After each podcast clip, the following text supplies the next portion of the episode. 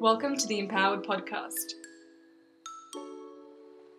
I'm your host, Helena Knappik, and this podcast aims to give mentoring and career advice to women in the Australian public service and beyond.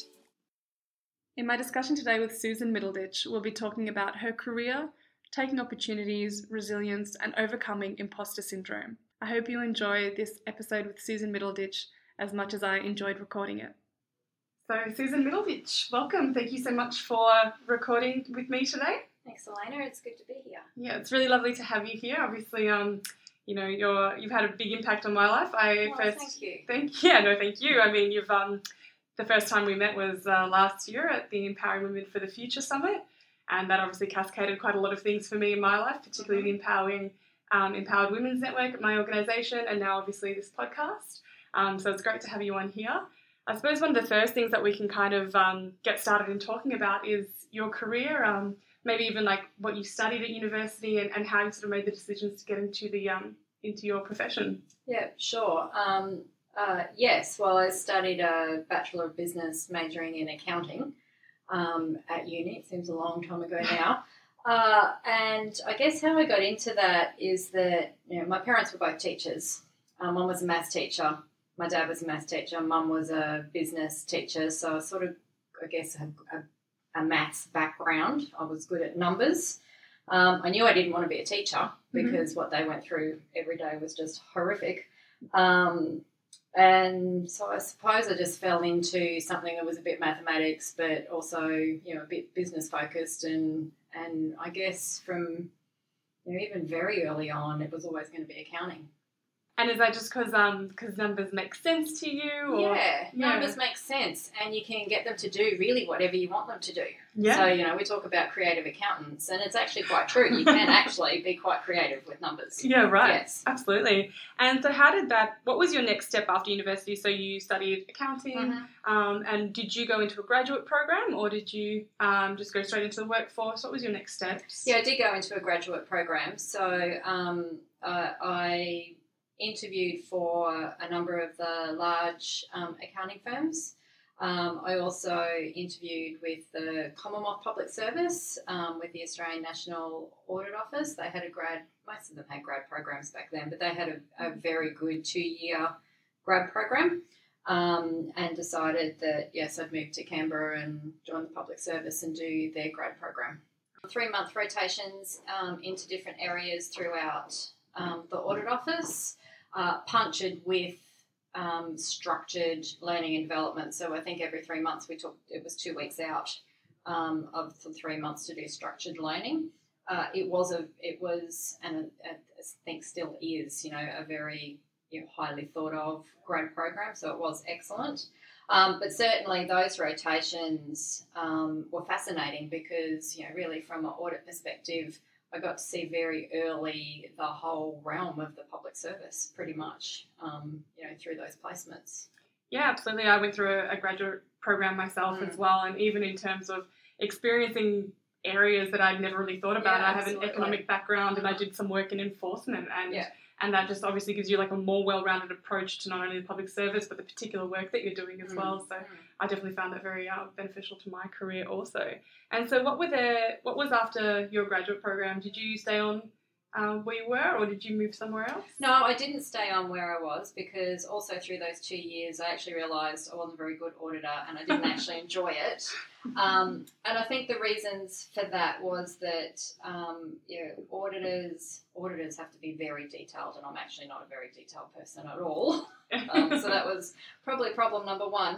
And problem number two for me was I actually didn't like being the bad guy. So I was the external auditor. I had to go into these entities and they always saw you as the bad cop and you were there to give them bad news. Um, and that's not something I actually enjoyed. So I did I did see out my grad program. Um, and one of the good things about that particular program was all the departmental chief finance officers knew you because you know you were in their organisations all the time. You were well trained, and so that was the next stepping stone for most people that didn't want to be an auditor long term was to go into a department and join their finance teams, which is what I did. Right, and I suppose with your degree, it's quite flexible in the Yeah. sense that with accounting, you could be an auditor, you could Yeah. work in finance. That's right. Yeah, so it wasn't as though you had to completely start all over again or, or do any other further training to get No. into yeah your No. profession. Yeah. And um, how was the finance department? Um, so I went into uh, the department that looked after education and youth affairs and a whole heap of other things. Probably changed its Mhm. name three or four times from the time that I was there. Um, and that finance team was was great. You know, we were doing financial statements for the very first time. Um, there's a whole heap of different things that we were doing. And so, would you, if you were looking back at your, the beginning of your career, would you sort of think that you took a traditional route, or in terms of like obviously because you've stepped through the graduate program and worked your way through Mm. that way? I would describe it as, as rather traditional. I mean, Yeah. the fact that, you know, even at school I was doing courses or subjects that was going to lead me to an accounting degree. So it was quite traditional in that, you know, those subjects were subjects of choice. Yes, I went on to do the degree that I thought I was going to go on and finished the degree that I thought I was going to go on to do. And, you know, that doesn't happen um, you know, all the time. And then, you know, went into that sort of stream. So, yes, it has been a bit of a traditional I suppose I had the opposite in the sense that I started off with um, politics and arts and history, and then I picked up economics because it was just a different way to explain the world, but also how to explain uh, behaviours and, and you know behaviours of people as well. So um, I suppose I had the opposite, but it's really interesting to hear people who sort of knew what they wanted to do early on, followed their path, Yeah. and that's where you sort of found yourself. I think times are different. Yeah. You know, when I did my degree, it wasn't as easy to change as what it is now. So times are different as well. And so, um, what were the next steps after? Um, so, just to get like a little bit more of an idea as to your career, I think you've Yeah. also had some time overseas. So you've been Yeah. you've worked in New Zealand as well. Is that correct? Yeah, so I've worked in, I've, I've now worked in the Commonwealth Public Service, New Zealand Public Service, Queensland, and Victoria. So I've pretty much, you know, apart from local government, uh, I certainly have done the other tiers. Yes, I spent some time in New Zealand. Um, I spent time in New Zealand uh, in their Treasury um, ministry as part of their commercial entities portfolio. Um, and it was interesting because they hired me in there because I actually had a tr- true finance and business background, not an economist's background, which Right. is the normal um, background that you have in a department of, of um, Treasury and Finance. So I went in there to work with um, New Zealand government state-owned enterprises in doing some strategic, you know, business growth work with them, and just to bring a different view to again Australia economic. Um, so it was fascinating. Yeah, loved it. Yeah, absolutely. It, it seems like it's um, it, it's a, quite different to the sort of work that you were doing Yeah. in, in Australia as well. Absolutely, Yeah. very difficult because uh, very different, um, and in times you know difficult because we were trying to grow those um, New Zealand owned entities into commercial, into more commercial activities. So you've got that, I guess, challenge and balance between you know government ownership and true commercial. Um, so yeah, it was it was fun. Yeah, and I can imagine that with that sort of a role, you'd be learning quite a lot on the job as well. So Yeah. yes, it's a bit of a financial, like you said, like they needed someone financial in the background, but also you would need to be lia- liaising with a lot of people and doing a lot of stakeholder work. And and far more strategy. So, for example, one of the projects I worked with um, New Zealand Post, um, and of course, you know, New, we all know that traditional postal services are decreasing and have been decreasing for the last, you know, probably ten or fifteen years. They had saw they'd already seen that.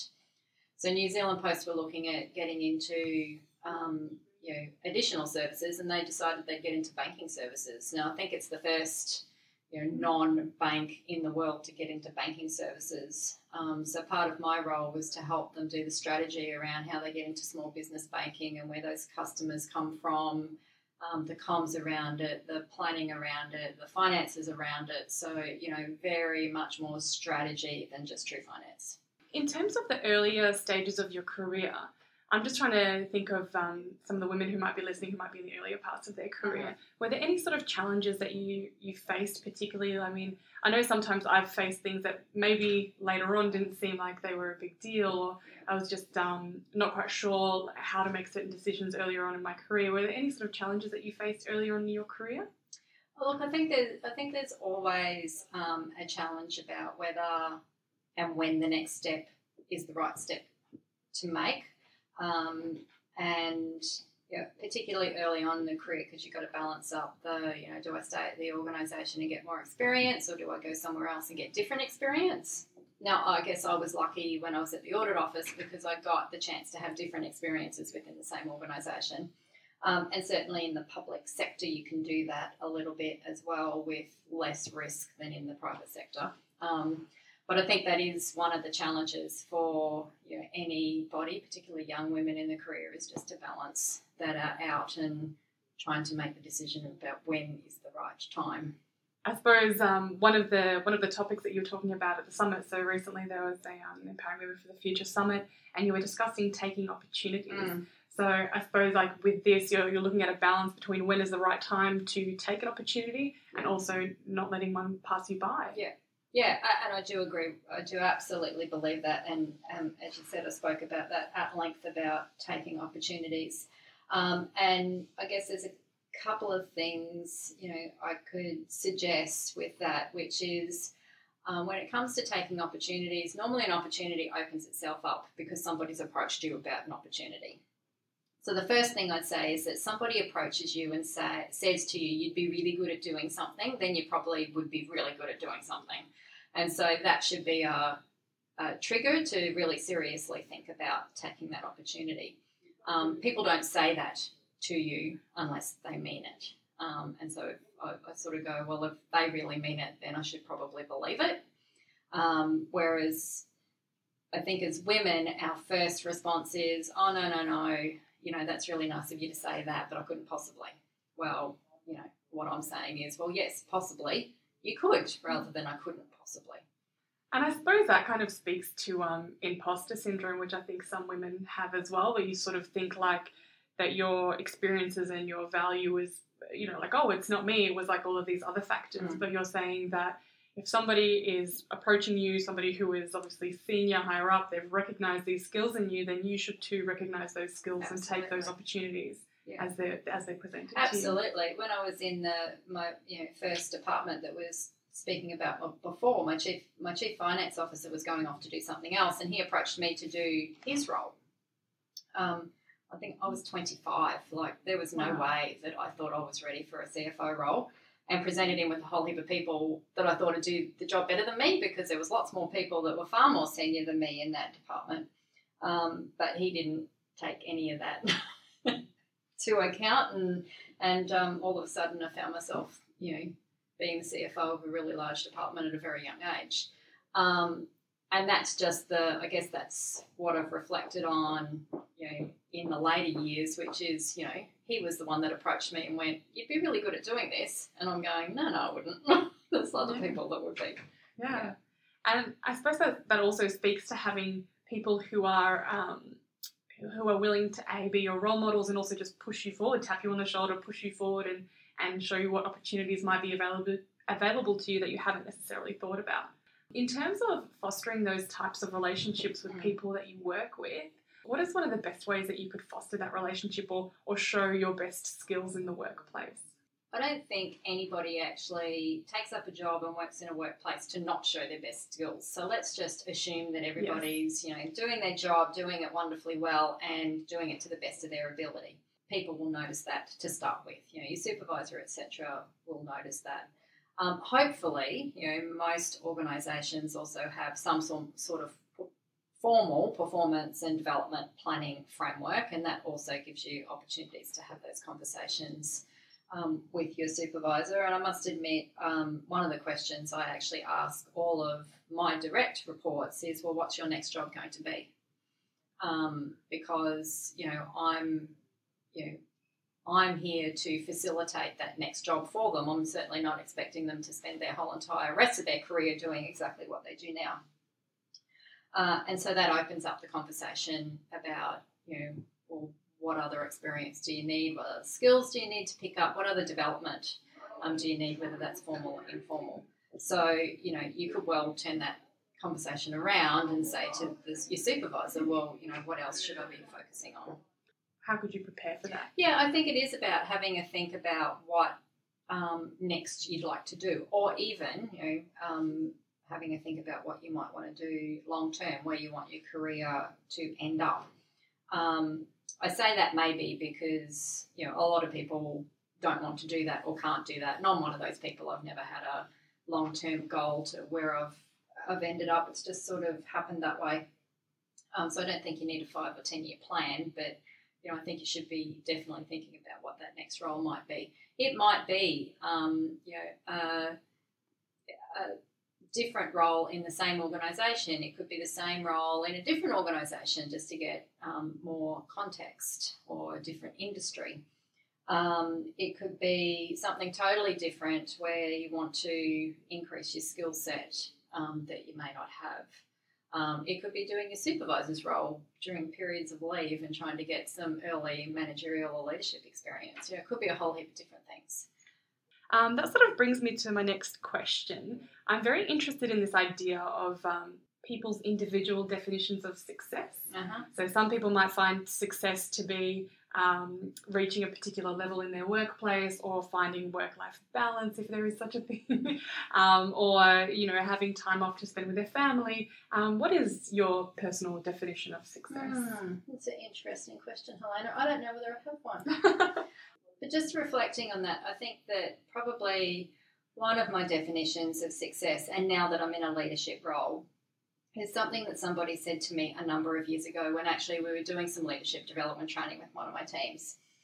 Um, and this person who, you know, would I see as a mentor, and so I very much um, uh, accept and respect his thoughts. At the end of this workshop that he was doing for us, he sort of turned around and said, you know, from a leadership perspective, um, we need to look in the mirror every day and we get to choose about how you bring yourself to work and the type of leader that you want to be.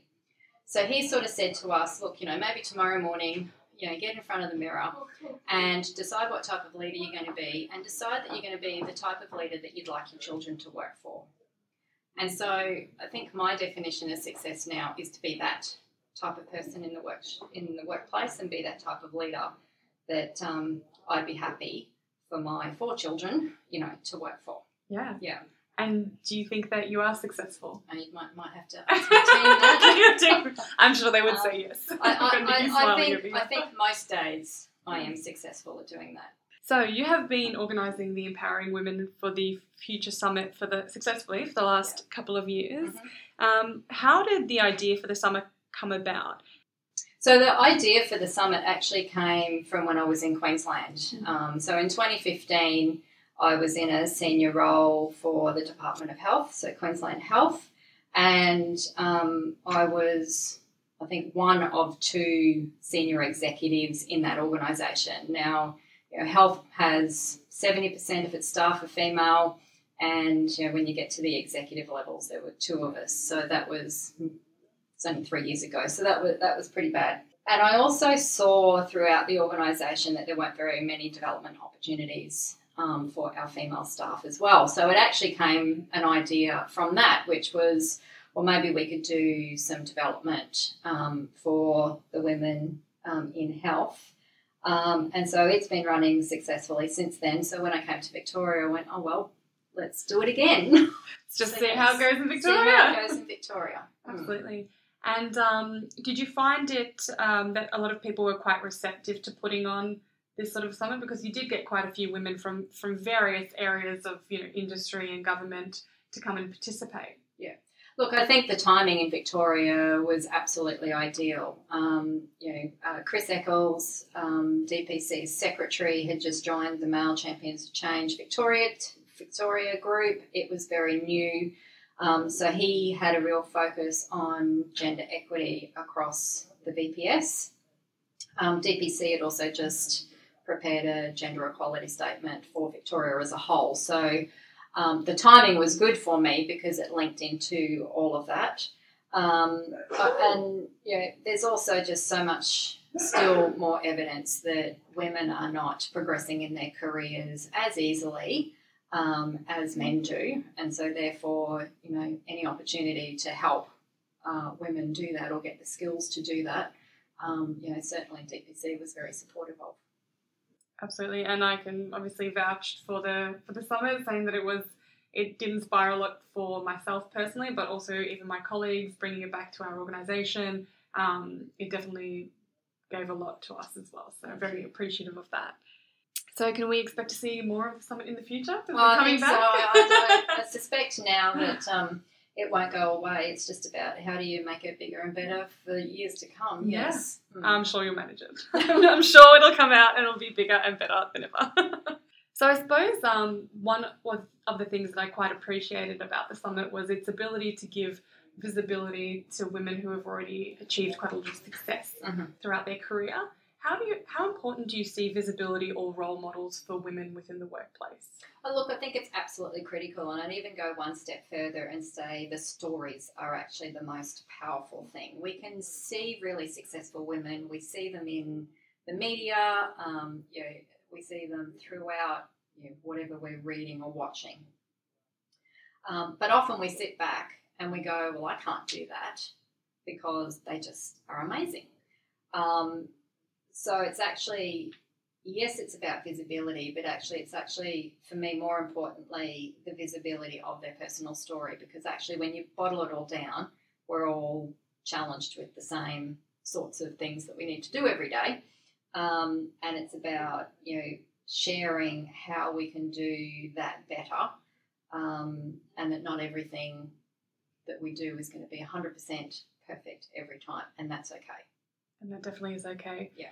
Um, I, I do recall um, your most recent talk at the summit.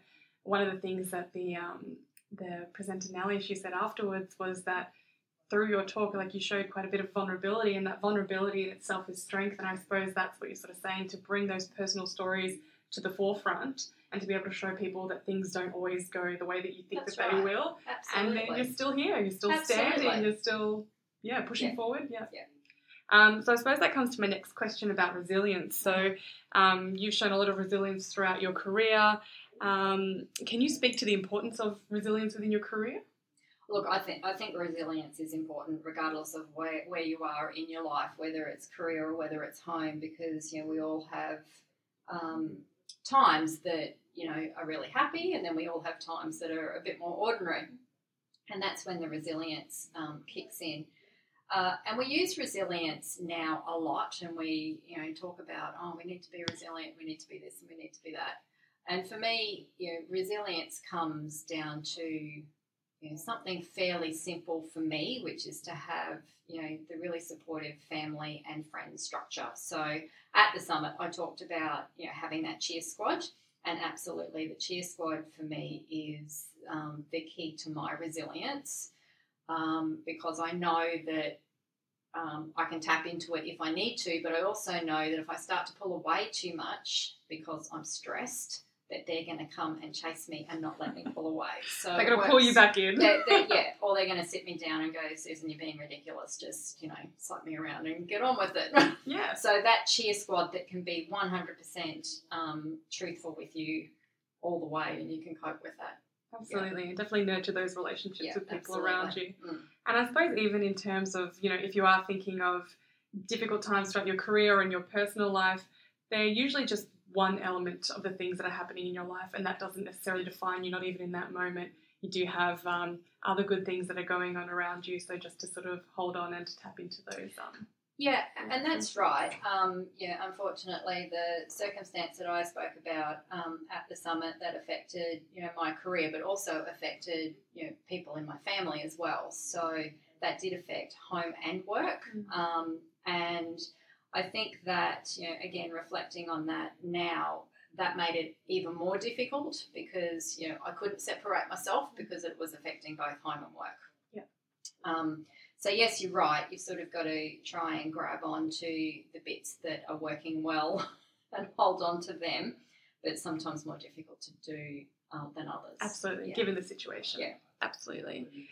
So if we're going to, let's say, just back to general sort of career advice, Hmm. what is the best career advice that you have received? So there's probably two pieces of really good career advice that I've received. Um, one is, well, the first one is um, don't ask for permission. ask for forgiveness. So get out there and, and do it. Now, I, I just I need to sort of just qualify that and go, you know, within a risk based framework. Um, but really, yes, you know, um, within your career, the people that have appointed you into the, the role that you're in, they've appointed you into the role because they know that you're the best person for the role and you're going to be damn good at it. Um, so go out there and, you know, take some of those liberties and, and really do, you know, fly, shine, you know, do what it is that you can do. Don't keep asking for, can I do this, can I do that? Um, if you step out of bounds, you'll soon know about it. And you'll just be okay with getting in trouble sometimes. it's not even getting in trouble. It's just, you know, most people aren't going to go and do something that's totally crazy. So, mm. you know, so yes, ask ask um, for forgiveness if you need to. You know, I have to say I've never had to ask for forgiveness, so that that's a good thing. The second piece of advice that I had many years ago was always be yourself, um, and that piece of advice actually came from uh, me asking um, a mentor of mine for advice because I was going for a job interview. I think at the time I sort of had three young kids at home, um, and I needed to know, you know, through the job interview what to say about me being, you know, a parent with young kids, um, etc. And, or actually, my question was, how do I avoid having that conversation? Because I didn't want to let on that I was a parent with three young kids because I thought that would actually affect my you know, successfulness at getting that role. What he said to me in that piece of advice was don't shy away from the fact that you're a parent with three kids because that brings a whole different skill set that what you would normally show in an interview, which is time management, you know, good attention to, or reasonable attention to detail, given I don't have good attention to detail, but reasonable attention to detail, um, and, an, and an ability to time manage that people don't usually have. Um, so yes, it was the don't don't hide from who you truly are. I think that's great advice to be giving somebody.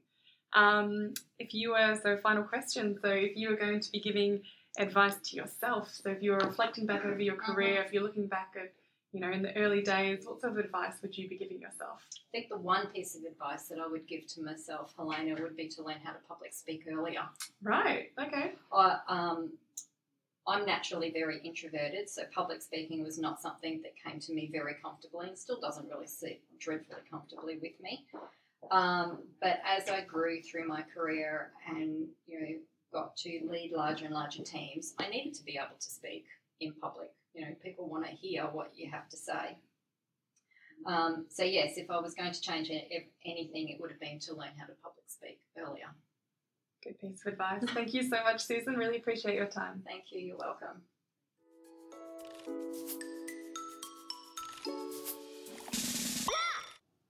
Since releasing my first podcast episode, I have received some great feedback, both positive and very constructive as well. I'm going to try and work those constructive elements of feedback back into the podcast, namely trying to focus on the earlier parts of my um, interviewees' careers so the skills, the advice, the things that they did, even trying to work in a little bit of their day to day.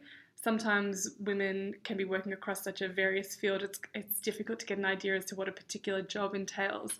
So I'll try and get some of that information as well. I'm going to try and um and ah less. I will also try to um, have the conversations be a little bit more fluid.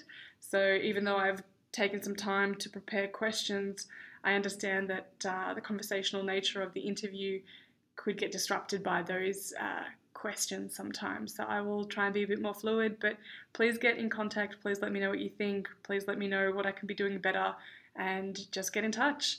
Uh, you can find me at theempoweredpodcast.com. You can find me on Facebook. You can find me on Instagram, all at The Empowered Podcast.